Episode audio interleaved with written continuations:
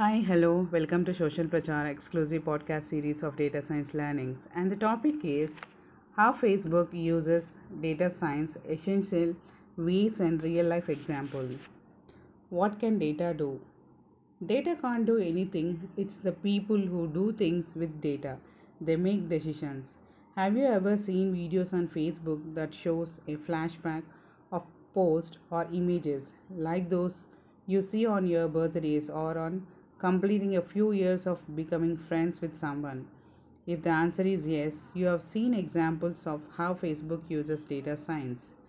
The average number of hours spent on Facebook by an American is 2 hours, that is 2 hours worth of clicking likes, comments and shares that goes into huge database to the extracted for future analysis. This is usually done to better understanding behaviors and improves the user's experience to create marketing profiles and a lot more. How hmm. data science benefits Facebook? Facebook uses data science in the following three ways textual analysis, facial recognition, targeted advertising. Textual analysis a large portion of data that is shared on Facebook is text. Facebook uses a tool it developed on its own called Deep Text to extract meaning from words we write or post by learning to analyze them. Facial recognition. One of the Facebook's most recent investments has been in facial recognition and image processing capabilities. Facebook can track its users across the internet and other Facebook profiles with image data provided through users by sharing in their profiles.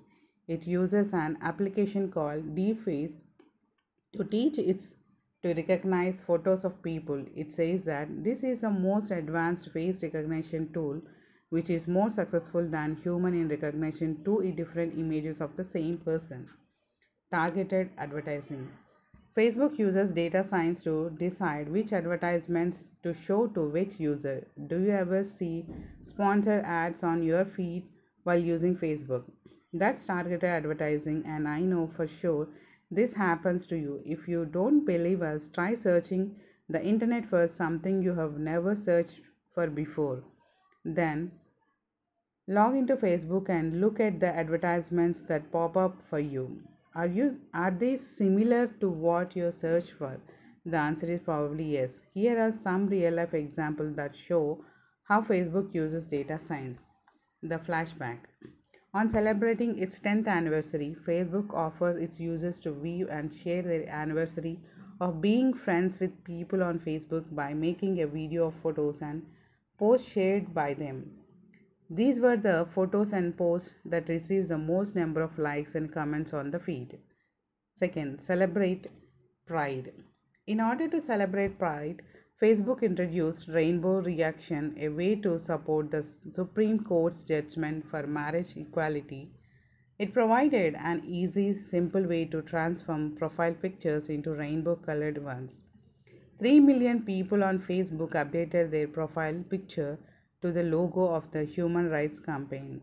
Are you amazed to look at how cleverly Facebook uses data science as its weapon to effectively use its data and provide a better experience to its users? Now, you might think what kind of information of its users is collected by Facebook. Things you do and the information you provide.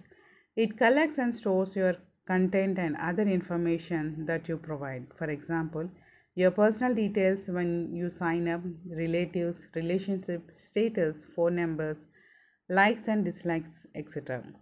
Things other do and the information they provide to Facebook. It collects information that other people, such as your friends and family members, provide about you, like when they share a photo of you with you or you and send a message to you. Your connections and networks on Facebook.